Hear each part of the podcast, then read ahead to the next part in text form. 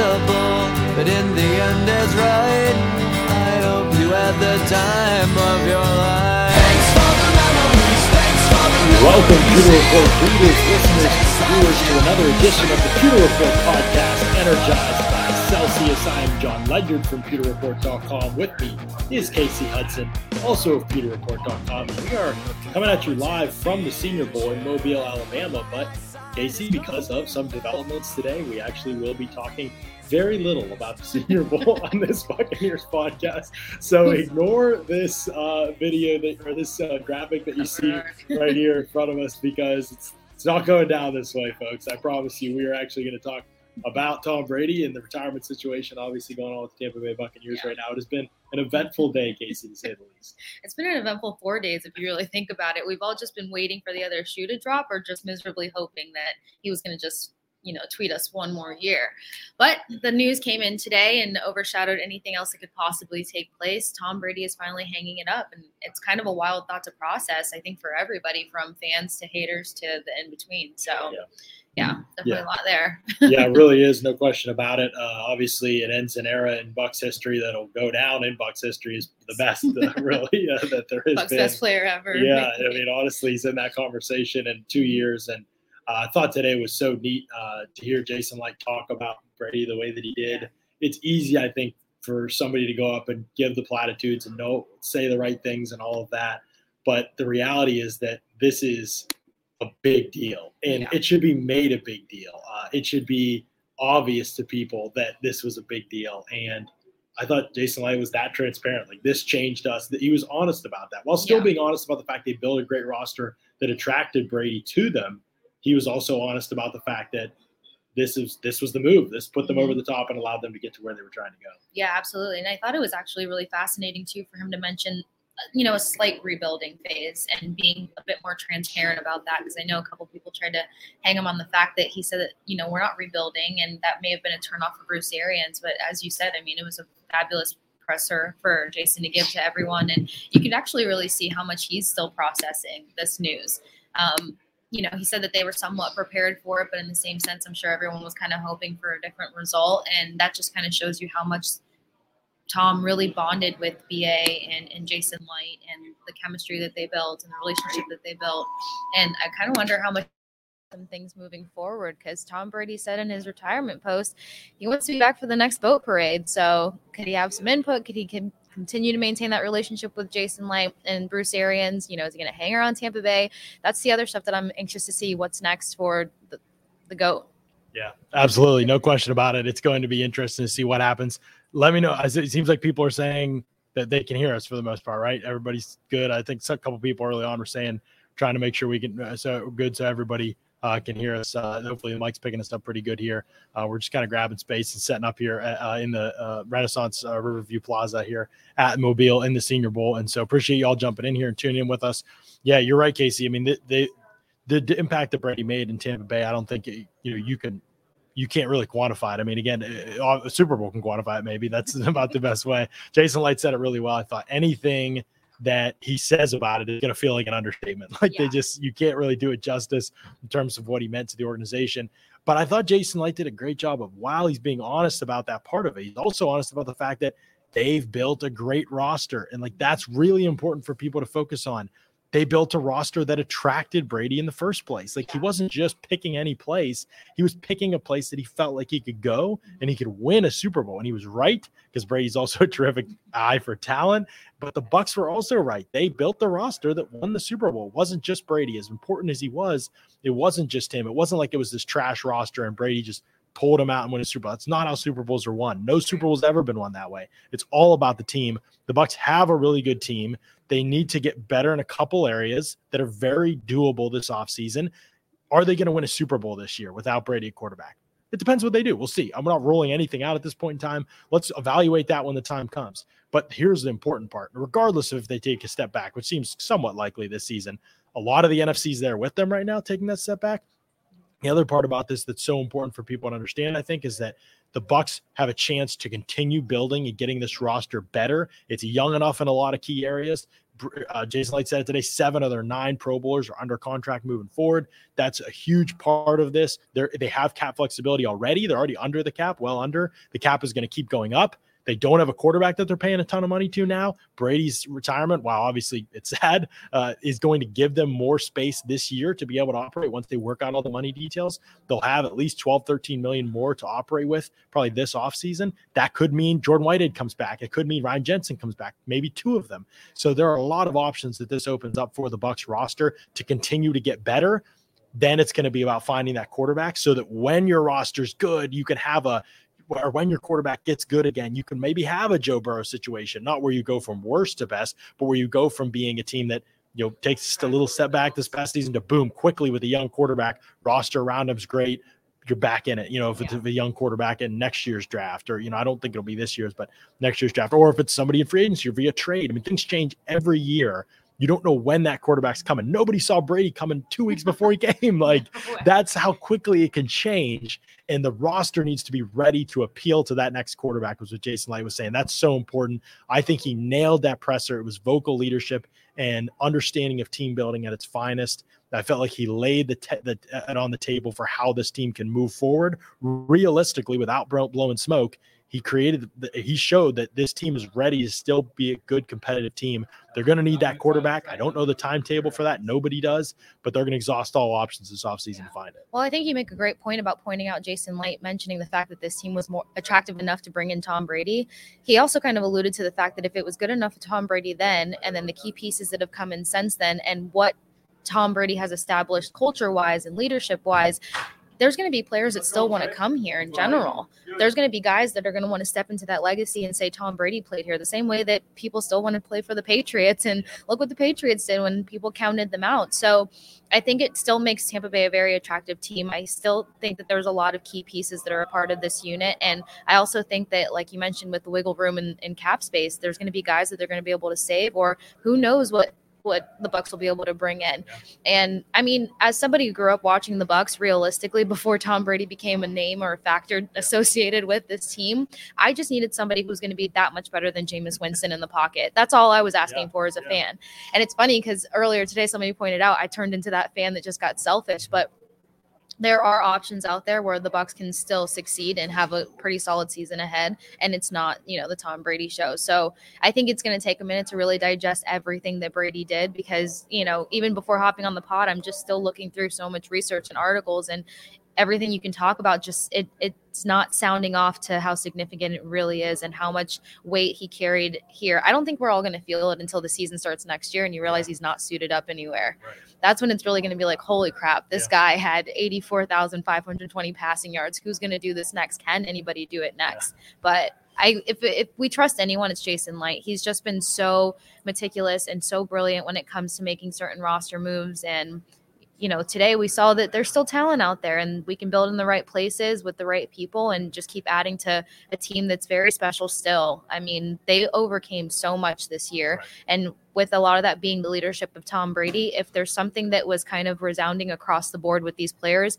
and post-game pressers and press conferences Monday, was the fact that Brady established a culture there that everybody intends to keep going. Right. Whether they stay on this roster or go somewhere else, something's embedded in them to be a leader and to step up further into a bigger role as a player in the NFL and make a difference. So yeah, no question about it. William Butler, appreciate the $5 super chat as always from you. How true is it that Brady and Arians were at odds? I haven't even seen this written. I mean, I know people talk about this stuff ad nauseum, pretty much have never stopped talking about it. It's not true at all. There's nothing there at all. They were not at odds whatsoever. It's just rumors and hearsay. I don't even know where that's come from, to be honest. But this was an organization that really, I just felt like it was really unified. Brady's statement represented that. You know, I'm not even talking about the fact that he didn't mention the Patriots. I know Patriots fans are, they're salty about that. I understand, but he is retiring from the Bucs. Like, that's just literally what he's doing. He thanked Patriots people when he left there and when he moved on. And so I don't see it as a big deal. I know people are going to see it as a big deal. It's clear from social media. I'm in the minority, and a lot of people see it as a very big deal. So,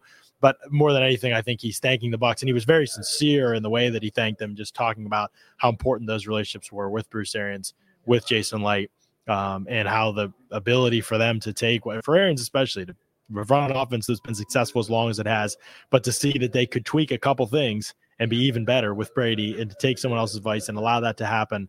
I think Brady just has a lot of respect for that. So I see them, very much everything just great terms, everything just went really great. For all the drama people tried to create and speak into the relationship that was from the very beginning, like they're never going to see eye to eye, they're never going to get along, the offense is never going to work. Yeah, exactly. The reins, they had a dynamic that they created, and it's been firm ever since. I totally agree. Yeah, I even think that he had a different bond with BA than he ever did with Belichick. You saw a whole different side of Brady, and I don't think he would ever show that or be even that much more vulnerable to the public if he wasn't on good terms with BA. Yeah, I completely agree. One of the key things that Jason Licht said, Joey Knight asked the question, he said the whole world knew what you were getting when you got Tom Brady. And Jason Licht kind of interrupted him and cut him off and was like, well, not the whole world, because there are a lot of haters and doubters out there. We go back and pull a lot of receipts. People said a lot of things like you're better off with Jameis, so the Bucs actually downgraded quarterback. Those were not fake takes. Those were real takes that people had, Casey Hudson. They really happened. Just because they did not like Tom Brady. I mean, that Patriots jersey was poisonous to a lot of people. Those were real things that people said. She's like, no, not him, anybody else. Right. And then he gets here, and then she texts us today, and she's like, he won my heart over and ripped it out of my chest. So if that goes to show how some haters or some, Bucs fans actually felt, it's just been an emotional roller coaster. You can't hate this guy. Yeah. No, you can't. What. It's been an awesome ride. And again, the things he was able to do, especially in the face of so many people saying that it wasn't going to work and that there would be all these problems, there'd be all this division, even as they were being successful, even as they were winning a championship, even as they were being successful this year and ranking at the top of the league in offensive categories, and Brady setting numbers that even he hadn't set before. And, all these things, people are still saying this stuff like, oh, there's divisiveness, he's going to leave. No, it just was all fake. It's all new, stuff that people were creating out of thin air, basically, to get reactions. And so in the face of all that, at his age, to do what he did coming into, I'll never get over Tom Brady winning a Super Bowl last year. Like, it was unbelievable that he came into a new situation with, he didn't know terminology most of the year, coaching, scheme, all of that stuff. There was a lot of new elements to it after so long in another system, to go to another place, to play at the level he played at, when a season that a lot of people refer to as disappointing. Again, the bar for him, just galactically different than any other quarterback we've ever seen. Totally unfair the way that a lot of it was talked about. But I think those of us who got to see it here in Tampa firsthand every week, we knew the level of difficulty in this offense, especially. This is not stepping into Kyle Shanahan's offense as a quarterback. We've talked about, and we'll talk about quarterback options in a second, but we've talked about how laughable the idea of Jimmy Garoppolo stepping into the Bucs offense would be. It's hilarious. Honestly, even though I believe Jimmy's a better quarterback than Jameis, schematically, I'd rather have Jameis than Jimmy again. It's just not in this offense, the fit just isn't there for him. But for Brady to be one of the unique players who could be a fit for, to step into it in the face of so many people saying it's not a fit, it's not going to work, and to be a dominant big-time throw, deep ball thrower, vertical attack passer, as well as incorporating all the elements. Strength had gone out. They wanted his vision tested. There were so many things that basically arm strength stuff is just completely hilarious. Because if people actually watched his 2019 tape, it just wasn't there. It didn't happen. His arm was fine. He got frustrated. He got pissed at times because they weren't doing things well.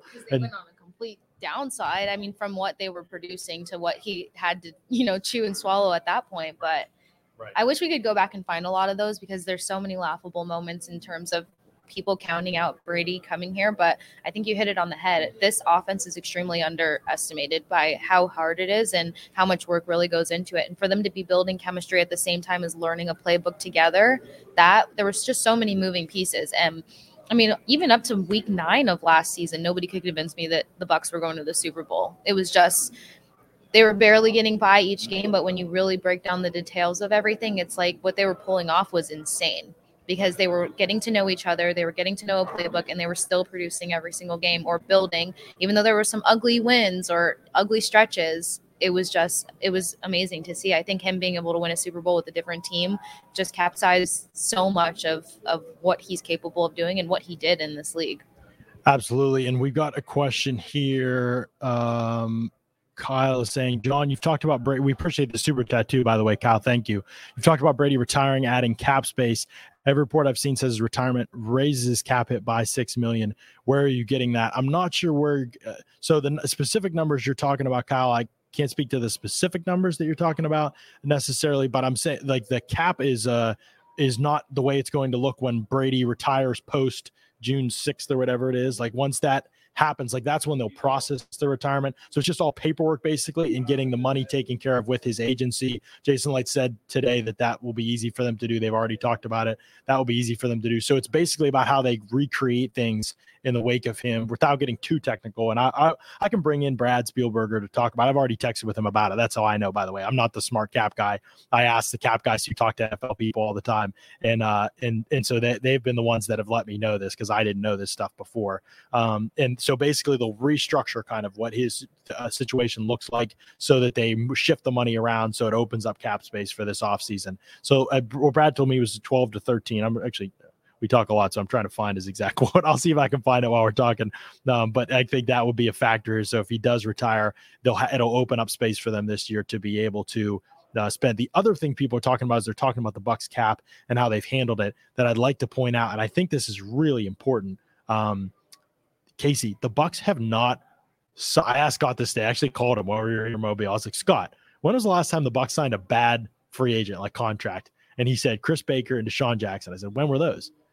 Those were in 2017. Since then, Shaq Barrett, Ryan Jensen, and Ndamukong Suh, Jason Pierre-Paul, Leonard Fournette, Gronk, and Antonio Brown were obviously Brady moves. Right. You know, I get that those were Brady-oriented. Fournette was not, by the way. Coaching staff wanted him here. Giovanni Bernard, like on and on and on. But guys in season, Ross Cockrell, who played key roles at certain times, Pierre Desir, who played key roles at certain times, and weren't. But yeah, Andrew Adams bringing him back. You know what I mean? Like fringe roster pieces that you need for a game or two to keep you going.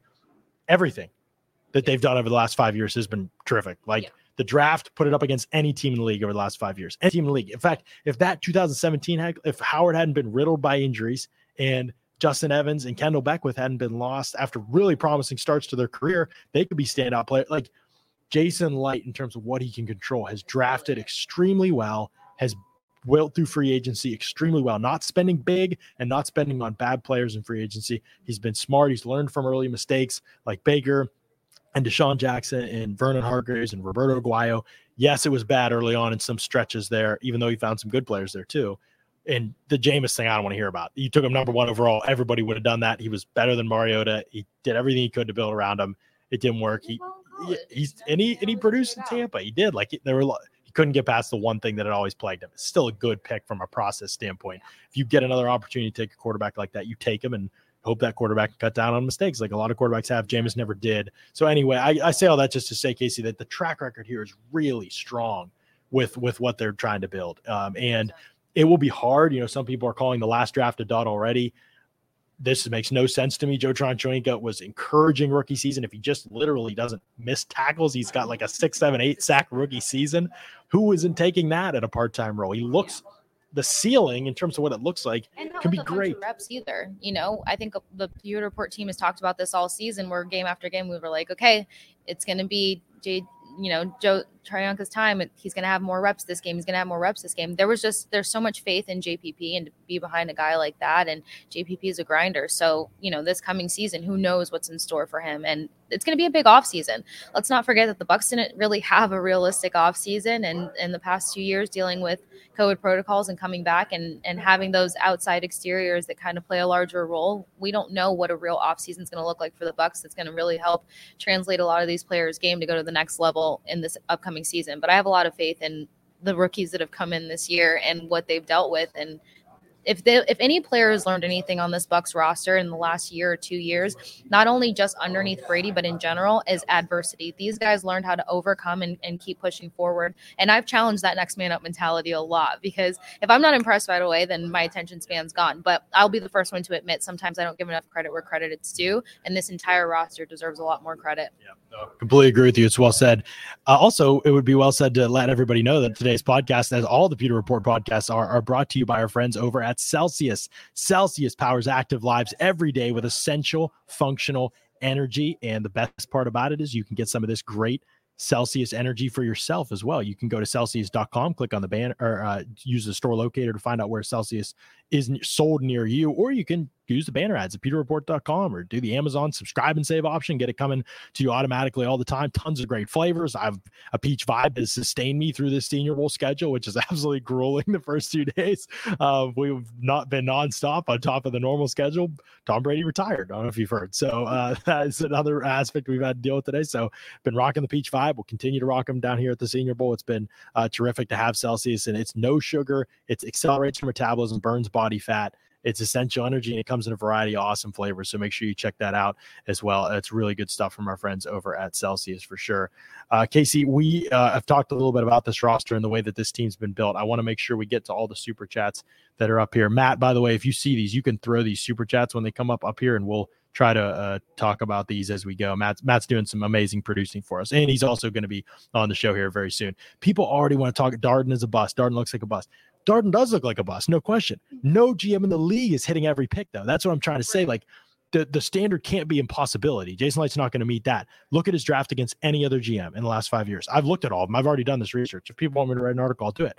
I'm not saying everything the dude does has been perfect. I'm just saying he's better than every other GM at drafting the last 5 years.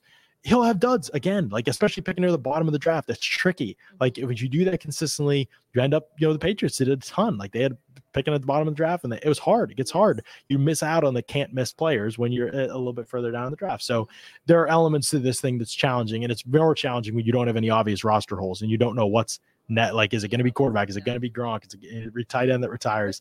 If we draft a tight end, where does he fit in here? How do OJ coming back from the Achilles? Like, there's a lot of factors that go into it that make it difficult, especially last year's draft when it was not a great class. If you get just JTS out of last year's draft when you're picking 32 and 64 in that class, if you even he just becomes a good player. Plus, we haven't even seen Hainsey, and they feel like he can be a starter next year. And I think he actually looked pretty good during training camp. So that's a guy that has all the room and potential to develop and be a part of this team. So you're 100% right. It just takes time, and you don't bring back 22 starters and get a real look at the guys that you pulled from the draft either. Like, they have to be realistic about that. The only reason a lot of guys got playing time this season was because of the injuries and those adversities that I spoke of that took place. So if everybody remained healthy, you're not going to see much of anything. Like, if JPP was healthy, JTS would have been hanging out on the side and would have gotten way less reps. So we would have had no clue what he looked like and what he would have been able to contribute to this Bucs roster until next season or training camp round 2. So yeah.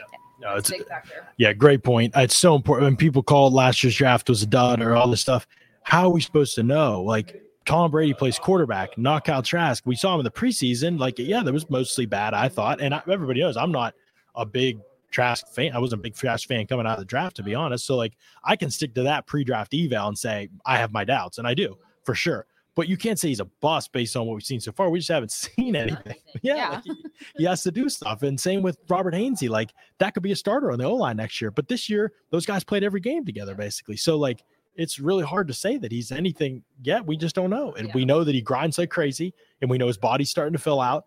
That dude absolutely worships football. I mean, every training camp practice, he's running sprints when he's not in on a play, like behind the lines. I've never seen that, Casey. He's like just ready to be mobile, which is a great thing, a great quality to have. Somebody who's just ready to dive on in. But yeah. I totally agree.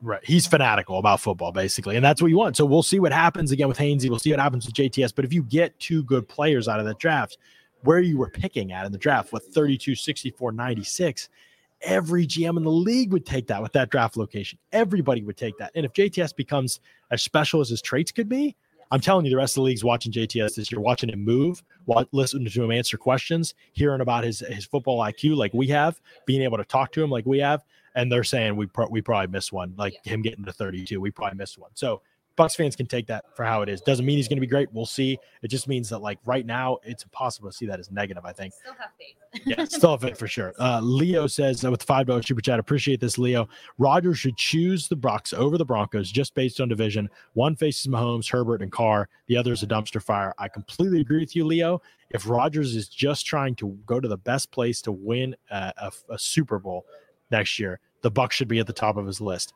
But that's not the only consideration for Aaron Rodgers. Going back to the Packers in a familiar situation with Devontae Adams is a consideration. Going to the Broncos, where they have a good roster, not as good as the Bucs. Going to the Broncos, trying to do what Stafford and Brady did over the last 2 years. going to a roster that's good, not as good as the Bucs or the Rams were, but we'll see. They have a long offseason to get better too. Going to those situations with a coaching staff he's familiar with and loves, that's a big deal for Rodgers. And last thing I'll say, I know you have thoughts on this too. I said on another show, it's a big deal for Rodgers. Brady came to the Bucs, won a Super Bowl, and was that successful at back-to-back years like that. It's a lot to his ego if he comes and it isn't the same thing, and he struggles a little bit more than Brady did because he knows that comparison will be forever. And for some quarterbacks, that wouldn't matter. For an Aaron Rodgers, though, I think that would matter. Oh, yeah, that would hang over his head forever. Everyone just knows the ego and demeanor of Aaron Rodgers, and we know that he's getting towards the end of his career. So he's not going to chance what the end of his career is going to look like, what it's, what the rumors or what's going to be said about him as he gets ready to head out of the football world.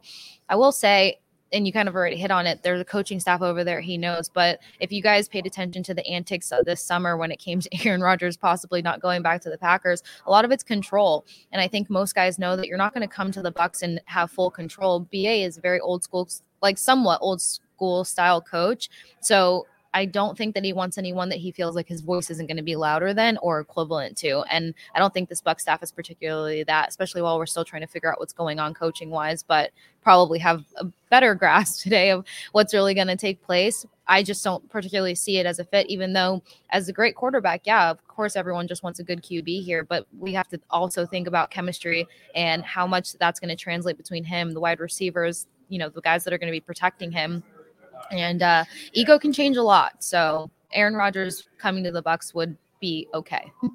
Agreed. Jacob, we appreciate this $5 super chat. It's awesome, Jacob. I haven't even seen Jacob in here. So welcome, Jacob, to the chat. We appreciate it. Is Jermaine Johnson a possibility in Tampa Bay? Watched him all year at Florida State and was happy to see good reps from him today at the Senior Bowl practice. It is a possibility, but the way he worked out at the Senior Bowl today and just looking at him physically, Casey, is the player that I've seen tend to move up boards over the draft process, especially healthy. He plays very hard. He's very physical. He's very aggressive, violent with his hands. He bullied people around today. Great in team sessions. Great. Again, physically, he's not going to have a hard time making the transition to the NFL. Guys like that tend to go pretty high. And so I think I'd be surprised. We'll see. I mean, I've watched a couple games of his tape. I think he's good. I think he can get better. He looked like he had gotten better today at practice. The offensive line in general got destroyed for both teams today in practice. It was very defensive line oriented practice today. Both of them, national and American team at the Senior Bowl. So we do appreciate the Senior Bowl question, though. We were ready this morning to talk about Senior Bowl, guys. All the notes and research, and then, Tom Brady made it his day. So that's right. I mean, he did the podcast last night. We're like, good, we won't have to worry about that all week. And then he decides not even 24, he didn't wait 12 hours before he just comes out like 7 hours later. Yeah, he's like, actually, I'm retiring. Tom, Bucs fan, we appreciate this $5 super chat. Packers control his destination this year. Next year he is a free agent. Yeah, good point here, Tom, but I think I might be getting my information confused, but I believe Rodgers has a no trade clause and he has to pick the destination and prove it. I think that's correct. Maybe I'm wrong, or maybe I'm thinking about something else. Some people are speculating that he just needs to be traded. I just think there's more to his contract that makes it not as easy. Yeah. Well, I think Rodgers wants the team to commit to him longer term, like 2-3 years, or not go year to year, or trade him. I think that's what it sounds like, or I guess he could retire too. I don't know how serious that part is, but and it probably trade to the Broncos would be where he'd want to go. We'll see. I don't know. That's what it looks like so far. So possibility that but I believe Rodgers would have to also okay the trade to be cool with it as well. I think that would be an important part. Vortex asks if I've done any scouting on Carson Strong, fit for the Bucs. Some people are saying that we saw him there today. Casey, is pretty rough ride for all the quarterbacks today from what I saw, but I wasn't watching quarterbacks that much, but we'll see. Let's just keep evaluating. I personally don't think the Bucs are going to go quarterback early. The other concern maybe is everybody you talk to here. I don't even know if it's a secret. It's like the worst kept secret if it is. I've probably talked to 4 or 5 people that think Carson Strong's medicals are going to be a red flag with his knees for some teams at least. Yeah. So we'll see if that ends up being the case or not. But I don't think the Bucs would touch that. They're not that desperate for quarterback. They feel like they want to see how things go with Trask. They want to see how things. If there were a sure thing quarterback, maybe. But until I hear something different, I really believe this team's probably not going quarterback. Yeah, early on. You watched quarterbacks today, some Casey. What were your thoughts on what you saw? I mean, you saw receivers too, but it was a pretty rough group. Yeah, I didn't love what I saw out of the quarterbacks today. Definitely, if you think about it, the past couple of years, a lot of brand new quarterbacks end up being thrusted into the league right away and expected to do well. I didn't see anyone that could really manage that load, to be honest. Just a lot of hesitating decision-making in the pocket, which if you've got guys in 7-on-7. Yeah, in 7-on-7 of all things. So you've got NFL pass rushers coming at you. You're going to get destroyed, and a lot of overthrows, a lot of panic throws. So I didn't see anyone that I can confidently say would be ready for next year, for one, and for two, like you mentioned, like the Bucs aren't in a position where they need to jump at a quarterback during the draft. Jason said today that, you know, Trask is on the right trajectory. So if they feel like he's developing at the pace and the speed that they think so, there would be no reason for them to bring in a quarterback. They're not the Browns. Right. Yeah, exactly. They need, and now, to be fair to quarterbacks here, first day of practice, new systems, lots of new verbiage coming at you, concepts, players you never worked with. There's a lot of challenges, no question. But yeah, I don't think right now there's nobody on my radar right now is like, oh, this could be likely. We'll just keep our eyes open. We'll keep our ears open. We'll keep listening. We'll obviously, if there's one thing you can count on Pewter Report for, it's usually to lead you in the right direction in terms of the draft and what the Bucs are going to do in the offseason. I think that's pretty much where Pewter Report's made our mark over the last several years, if more than anywhere else probably, is our ability to do that stuff. So we'll keep listening and we'll keep trying to articulate and communicate to y'all what the team is thinking and doing, obviously, at that position. It's going to be a fun offseason, a very intriguing offseason. It's going to be lots of layers this offseason. I'm very, very excited to see where all this is going, and I'm very excited to see how they continue to build this roster, because I think that there's still a lot of potential here, obviously. We'll keep going with some of the super chats here. But before we do, with Leo's question here, as Matt kind of steps in over here maybe, and Casey, if we can maybe switch a little bit and get Matt's thoughts in here. Thanks, Casey, for your thoughts. This is great stuff. I'm going to talk about our friends over at Underdog Fantasy as well. Underdog Fantasy, what's amazing about them is right now you can get in there and you can double your first deposit with the promo code Pewter, Pewter. So awesome. You can go in and you can bet, you can do the over-unders, the player over-under on their stat lines. You can do pick 2, pick 3, pick 4, pick 5, all the above. You've got the ability to go in there and you can win yourself some money right now. You can do that in a variety of ways. It doesn't have to be the NFL. You can do it with the NBA. You can do it with hockey. You can do it with fights. You can do all of the above. And so it's an awesome opportunity to be able to get yourself going. And Underdog Fantasy's app is awesome. Like the whole thing is awesome. It's just the whole thing's awesome with Underdog Fantasy. It's a great place to go. Interface is clean. And it's fun. It adds a layer of intrigue to these games, especially with Super Bowl coming up between two teams we all saw, you know, going to be a Super Bowl, obviously, definitely the Bengals. We'll be able to have some awesome opportunities to bet there as well. So make sure you check that out. Matt Matera in the house down here in Mobile, Alabama at the Senior Bowl. Matt, this day ended up being a little bit crazier than we thought it would be. We heard some of Casey and my thoughts on the Tom Brady situation with the Bucs. But what's been racing through your head today as you've thought about that move, Brady retiring, and the direction the Bucs are probably going in after that? Yeah, I mean, overall, it's Tom Brady. He's an icon. He's a legacy. It's an end of an era, not just for the Bucs in the 2 years that Tom Brady played in Tampa Bay, but also, you know, for his entire career, 7 Super Bowls. And I just look at, and I tweeted it out before, and you had been talking about it too, John, but it really is crazy what he did in 2 years, like coming here, winning a Super Bowl. But on top of that, too, he won the Super Bowl. He's Super Bowl MVP. He broke franchise records. Like, he's only been here 2 seasons, and he's like, you know, all-time passing leader, all-time touchdown leader for the Bucs.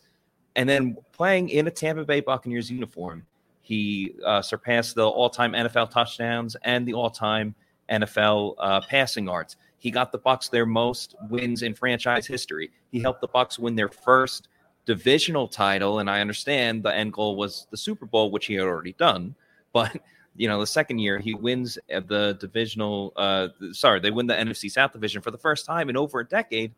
That's a big accomplishment too. So the accolades in his career, we're all well aware of what he did in New England, but the impact that he had in 2 seasons with the Bucs, I don't think you could really compare it to anyone. Even when Michael Jordan went to the Wizards, Michael Jordan wasn't winning in Washington. Tom Brady came and he won right away. He brought in people like Gronk, Leonard Fournette. So you know, it's obviously. It's a huge loss for the Bucs, but, you know, congrats to him on a fantastic career. And where the Bucs go from there, Blaine Gabbert. I think the Bucs this year, Blaine Gabbert, because they're in a weird traditional era. Scott paid you to say this. No, he didn't. He didn't. But I believe Scott said something on radio where, you know, this division is so bad in the NFC South that you could have a mediocre quarterback play. And I'm not saying Blaine Gabbert would give mediocre quarterback play. But you don't have to have the best. I would love mediocre play from Blaine. and you could still come out unscathed and win this NFC South division. There's a lot of hypotheticals out there, but a lot of them come with the Bucs having to, you know, conjure up a trade where they're going to lose draft picks, and I'm sure they would for, you know, someone like Russell Wilson or Aaron. Obviously, they'd give up a lot of draft picks for, you know, Aaron Rodgers or Russell Wilson, but realistically, that probably won't happen, or they're going to have to pay a guy who's already getting a big salary somewhere else, like Derek Carr or Kirk Cousins. It's not, you know, it's not as easy, but they do have in-house options with Blaine Gabbert. I don't really think Kyle Trask is ready going into his second year, but these are the cards that the Bucs have dealt. However, every single Bucs fan would sign up for what just happened over the last two seasons with the Super Bowl. No question about it. Leo, John, why do you think Jimmy G would struggle? And we appreciate the super chat, Leo, for sure. Two big things in the Bucs offense that are really, really important. You have to be willing to make big-time throws down the field. Sometimes it's going to be tight windows, or it's going to be a window that's closing because you have to process those things quickly.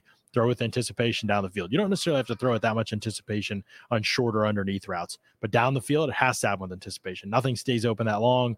You have to be able to process where defenses are and release the ball at a certain time consistently. That's Jimmy G's like worst trait, in my opinion. Like he throws in breakers, he's short to intermediate. He doesn't throw outside the numbers. It's a vertical offense outside the numbers in Tampa Bay. He had, I think he was among the lowest of all quarterbacks last year in big time throws into tight windows, high degree of difficulty throws. Brady was at the top of the list both of the last 2 years. Physically, they're just totally different quarterbacks in terms of their arm strength, but also the other big thing is totally different quarterbacks in terms of their willingness to make tough throws. It's just not what Jimmy G has done in his career. He's always been hesitant on those throws. Kyle Shanahan's built the offense to revolve on his weaknesses. The Arians would not do that. I mean, it wouldn't be a fit at all, but, you know, hypothetically, if Jimmy were here, he would be asked to do harder things at the quarterback position, physically harder things at the quarterback position than he's ever done before. There's also the aspect of managing pressure in the pocket, getting off of those vertical reads to checkdowns. That's what made Brady so effective at times. He could get off those vertical reads and know it wasn't going to be there basically right after the post snap. So he could get the ball to checkdowns so much quicker. It allows him to pick up yak. So instead of getting to it late and being in second and 10, getting no gain, you know, 1 yard gains, 2 yard gains situations. Now you're getting 4, 5, 6, and you're manageable down in distances. Those plays never will make the highlight reel, but it's part of the reason why Brady's offenses have always increased in efficiency, because he constantly kept you out of bad downs distances by not taking sacks and not taking minimal gains on those downs. When he was allowed to throw the ball on first down, Bucs were the best first down passing team in the league. And that's something you'd lose with Jimmy, who isn't even asked to do that very often in San Francisco. Yeah, and I think that's one thing that's a good point that is going to get overlooked a little bit, just how much better the offensive line was with Tom Brady here, because he gets the ball out so quickly and so efficiently. And you even look at the last couple of games, Tom Brady, when he got sacked, it was on third down, but they were moving up the field on first and second down. So I think, you know, you really have to consider that type of situation. For me with Jimmy G, I always think of like, okay, he's got some good qualities that you can work with and win games. Like he obviously went to a Super Bowl. Granted, a lot of other things were around that. But I look at that, you know, that playoff game against Dallas in the first round. And sure, everyone's going to remember that Dallas couldn't get the ball snapped and because they ran it and everything didn't work out there. But remember, Dallas got back into that game because Jimmy just had an egregious interception where he rolled outside, probably should have thrown the ball away, but had a guy open, like egregiously overthrew it. And I just feel like once every game, Jimmy has that just complete lapse in judgment, which Bucs fans have seen with the quarterback Jameis Winston prior to Tom Brady. And Tom came in and changed a ton of things. And I don't think the Bucs really want to revert to that type of situation again, where, sure, Jimmy can do some good things, but ultimately he's going to make that one big mistake that has hurt the team or almost hurt the 49ers in that situation. But again, they're going against the Cowboys, and the Cowboys are the only other team that gets in their way more than anyone else. So when I think of Jimmy G, that's really what comes to mind for me. Yeah. Jacob with the $5 super chat, would you agree with Jason Licht that Kyle Trask would be at or near the top of this year's board for quarterbacks? I have taken very, very loose looks at the quarterbacks in this class. I have not done any extensive studies. I probably will not do any extensive studies unless I know that the Bucs are seem like they're actually going down that path, that they're bringing people in for visits and seem like they're at the combine, everybody's talking about it. Okay, then I'll take a look.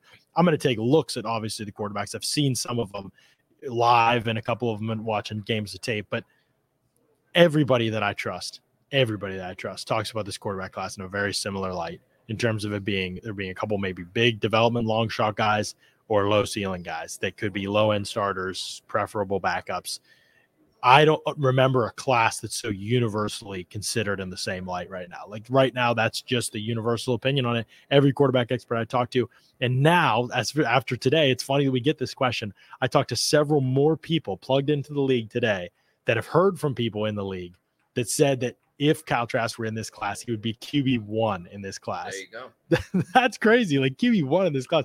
I wouldn't even put him in that conversation in last year's class, and I don't think anybody really did put him in that conversation. Yeah. But that tells you the idea of what – that's a couple people I've heard from now from people in the league about where this class is viewed and how Trask is viewed in comparison to it. So that is part of it is true, Jacob. That doesn't mean the pick last year was a good one, although at 64, it's not like they took him at 32 or even in the first round. 64 is quite a ways down the board. That's a late first round pick, so that deserves or late second round pick that deserves to be kind of considered in that light too. It's most of the time by the time you get to pick 64, most teams' second round graded players are gone at that point. They're off the board at that point in time.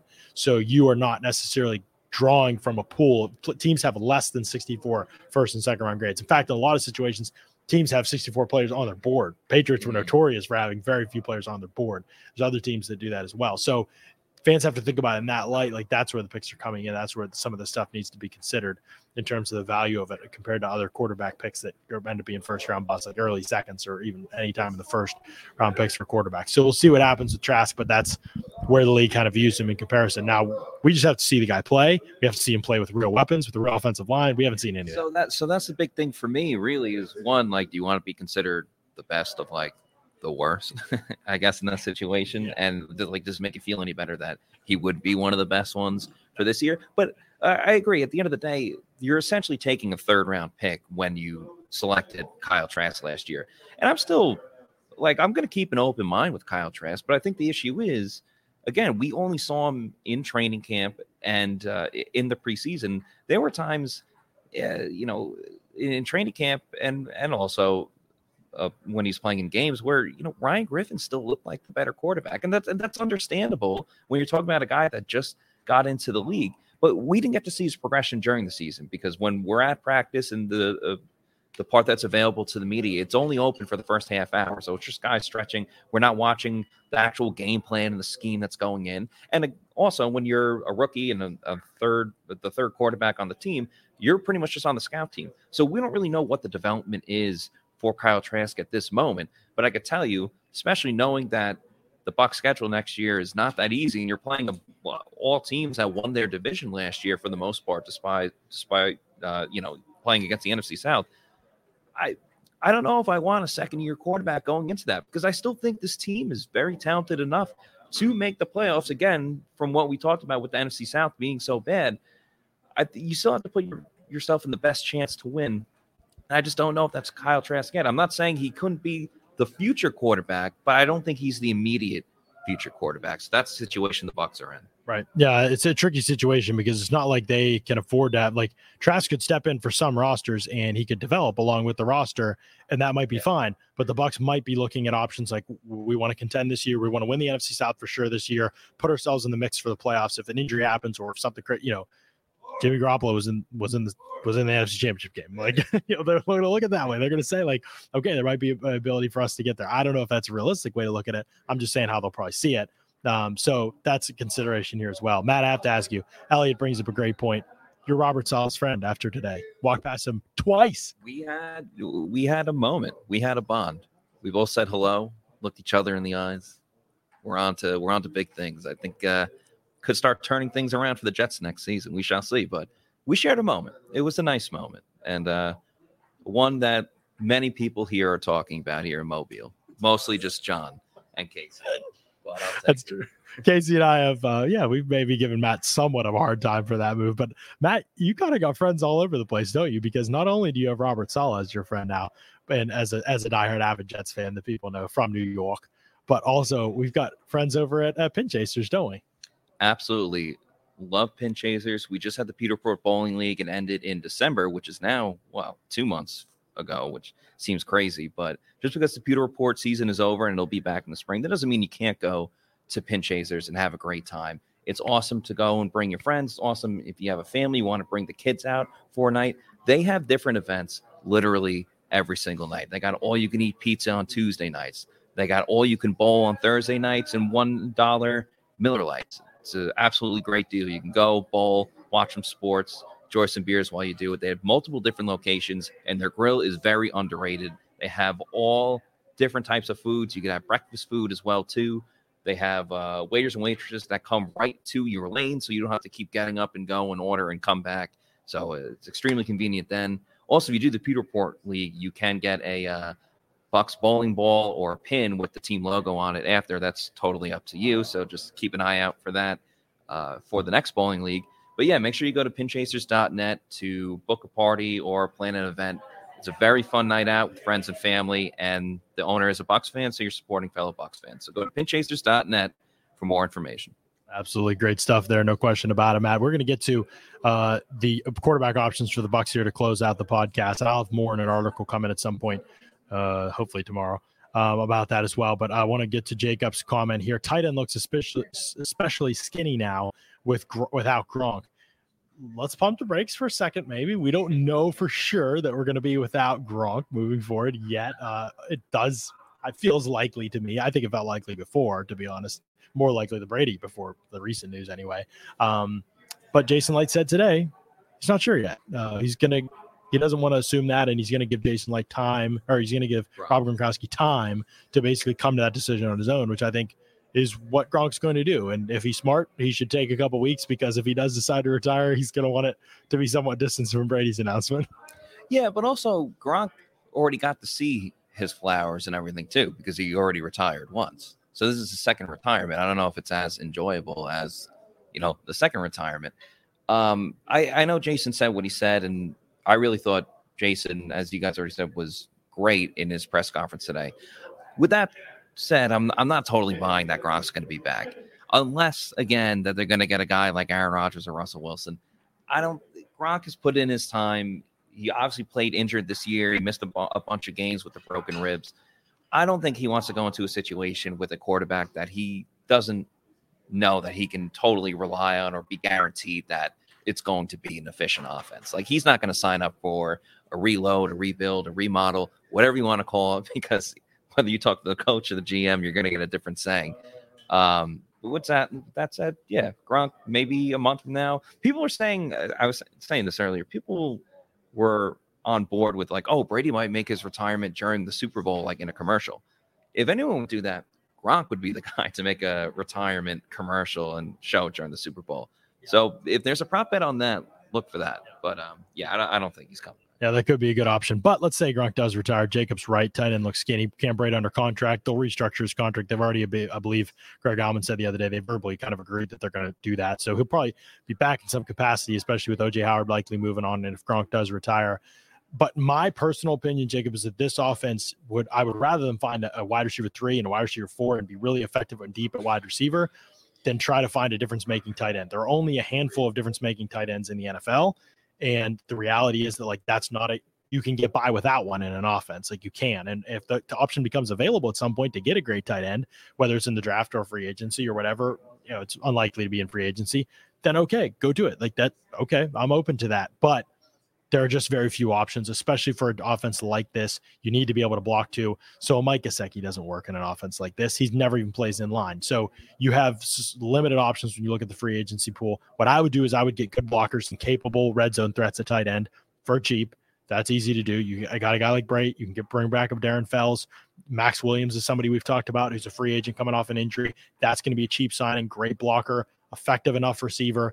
Use those guys as the last resort as red zone options until you can get a really good player at that position. If you can, great, but focus on getting wide receiver 3 and 4, depth of wide receivers, great in the draft. So many great drafts in a row, cheap. You can find guys in free agency, cheap. It's just a totally better way to go, in my opinion. Focus on building wide receiver 3 and 4, get blockers to be able to run your run game and your offense effectively, provide extra protection on passing downs effectively, because you're not going to replace Gronk in the passing game. That's not going to happen. So find ways to replace his impact in the passing game at wide receiver and use blockers to impact and change and replace his impact in the blocking game here. I want to keep going. Vortex, by the way, good tight end draft, by the way.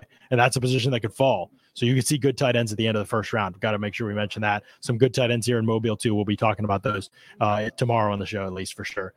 Vortex, appreciate the $5 super chat as we're getting ready to wrap up here. I know it's very early on. Who do you think is our 2022 starter? And if it was up to you, who would it be? Thanks for the great work, by the way. Appreciate the super chat and appreciate the shout out, Vortex, and appreciate you always being in here, to be honest, supporting us and watching the show as well. I don't think the 2022 starter's on the roster. I don't know who it is. I don't know that it's going to be Aaron Rodgers. I don't know that it's going to be Russell Wilson. I know those are the names people want to hear. I don't know if that's likely or not. I don't know if it's even going to be Derek Carr. Seems like Josh McDaniels gave him the vote of confidence the other day when he was, it seemed, I mean, sort of. Who believes Josh McDaniels when he talks? I don't know. Not many people, but we'll see what happens. He already agreed to be a head coach and then changed his mind like the next day. So pretty easy to see him change his mind about a quarterback if something else becomes available, but it's not a great quarterback draft. I just don't see a compelling reason for the Raiders to move on from Derek Carr at this time. He played well last year. They just made the playoffs. Yeah. They just made the playoffs. Players respect him. He's obviously a good leader. Again, I don't think it's going to happen. Matt Ryan could be an option, but I don't think he's going to trade it in the division, obviously. So that complicates things. I mean, I tweeted today and people like were kind of fake mad at me, but I'm kind of serious. I think Kirk Cousins might be an option for the Bucs. That makes the most sense, too, because I believe he only has 1 year left on his deal, and you have a new head coach coming in there and a new GM who is cost like an analytics guy who is going to see a 1 year contract for a quarterback, and he's going to get whatever he can for that right now. And would be absolutely fine with wiping the slate clean, bring in your own guy, and rebuilding or whatever you want to do from there. So Cousins seems like the most likely out-of-house hire in terms of how logistically you could get them. And for the Bucs, again, if it's only for one season, it's not going to financially strap them for a long time. I mean, and people talk about Teddy Bridgewater. There was a rumor last fridge two years ago, keep in mind, that Bridgewater was an option, like a plan D for the Bucs. He shouldn't even be a plan, period. Be bad before you do. I'd rather go 0-17 than have Teddy Bridgewater go 6-0. Whatever it is, 13. I don't know. I can't do math. 16, 6-11. Settle for 1-16 because then you don't have the, you're not in that history of never winning a round. Okay, 1-16. You're still going to get the first round pick. 1-16. Yeah. I'd rather go 1-16 get the first over. Rather go 1-16 than go 6-11 with Teddy Bridgewater quarterback. I'm sorry, not even interested. He's a horrible scheme fit. Jimmy's a bad scheme fit. Trying to think who else is even out there. Minshew people mentioned bad scheme fit. Also, I don't think the Bucs would be interested in that. I think it's outside the roster. I think Kirk Cousins, 1 year left on his deal, team that'll probably want to move him. Bucs could use another year to develop Trask, see what Cousins does, let him go. Do I think it's a good idea? Probably not. Do I know what they'll have to give up for him? I don't for sure yet. We'll see what his market looks like as we get closer. I'm definitely not advocating for it. Just trying to tell you what I think could be a realistic possibility. We'll see what happens. Get to a couple more super chats here. Appreciate these super chats. These are great, guys. Leo with the $5. Leo's coming up clutch here. I feel like whatever choices the Bucs are making this year determines how much money and fans will be at Raymond James this year. That's possible in some ways. I mean, fans should be supportive of this team no matter what. It's a good roster with tons of talented players. There's no reason not to watch the Bucs and see what direction they're going in. And even if they don't get there in 2022, it could very easily be a team laying the foundation for a big move in 2023, especially now that they're not committing long-term to any quarterback cap situation. So this is a very intriguing team moving forward for the next couple of years because the roster is good. It could get better without having to break the bank for a quarterback. That's a very unique situation for them. So they're worth watching for sure closely over the next couple of years. And John with the $10 super chat. Thank you, John. What do you think about Deshaun Watson? Is that realistic? Great coverage. Everyone appreciate it. We've said this before. We'll keep saying it. There's no reason to talk about Deshaun Watson until the legal situation is resolved, Matt. We have no idea. No team's going to be interested. The Texans aren't interested in trading him for anything more than a king's ransom. That's just the reality of the situation. It's not going to happen until there's more clarity on his legal situation. Yeah, well said. But if there is a window of that opportunity where he is available, before all of that went down, he strongly wanted to be out of Houston. Now, the problem is Bucs aren't the only team that are bidding for like a new quarterback. Obviously, Denver, and you guys brought up a ton of different teams. So it's not like the Bucs are it's not like a couple seasons ago when it was really just like the Bucs and the Chargers who were looking for a new quarterback. The Chargers had obviously gotten rid of or were, separating ties, whatever it's called, with Phillip Rivers. So it's not like that situation. There's a lot of teams out there, whether it's like Miami or Pittsburgh could be looking for another quarterback. And there's a lot of teams out there that feel that, okay, we're a quarterback away from really being a contender. And so the Bucs aren't going to have carte blanche to pick whatever, you know, whatever quarterback they want. People brought up Jameis, and we'll close the podcast with this. I don't think it's going to happen. I also don't think it's as bad of an idea. I don't think it's a good idea. Be clear. Don't think it's a good idea. I don't think it's as bad of an idea as other ideas that are being proposed. Let's put it that way. There are elements to it that make sense. The larger element is that it still doesn't solve anything for you. You're not going anywhere special with Jameis, and you're not even with Cousins. And he's coming off a torn ACL. Yeah. So he's coming off a very serious injury. Yeah, exactly. There's just a lot of questions there. I'm not totally throwing the idea out. It's kind of in the middle group for me, but it's not going to get you anywhere either. And, you know, so that's where we are. But again, we are going to talk a lot about the quarterback situation. Whoever the 2022 starter is, unless it's Rodgers or Wilson or somebody like that, it feels like we're probably not going to be looking at a long-term starter in 2022 unless it's Trask and he proves himself. We'll leave the door open for that for sure. Right. Big F, big question mark, no question, as it is for most rookie quarterbacks, especially that aren't top 10 picks. And we appreciate the $5 super chat here, Anthony. It means a lot. I think the big question for the Bucs is going to be, how good can you get the roster this season when the expectations are low? How much can you get these guys saying, you know what? Nobody thinks we're going to win now without Brady. Let's play pissed off football and like raise their games. And not Brady's not there to save you anymore when you don't play well. How much does that respond to guys raise their games and guys want to come back to prove that they've got flexibility. They've got roster space. They've got future cap space as well to be able to build a really good roster, a contender. The front office is good. The coaching staff's good. Players like playing for this team and this organization. That's going to matter a lot.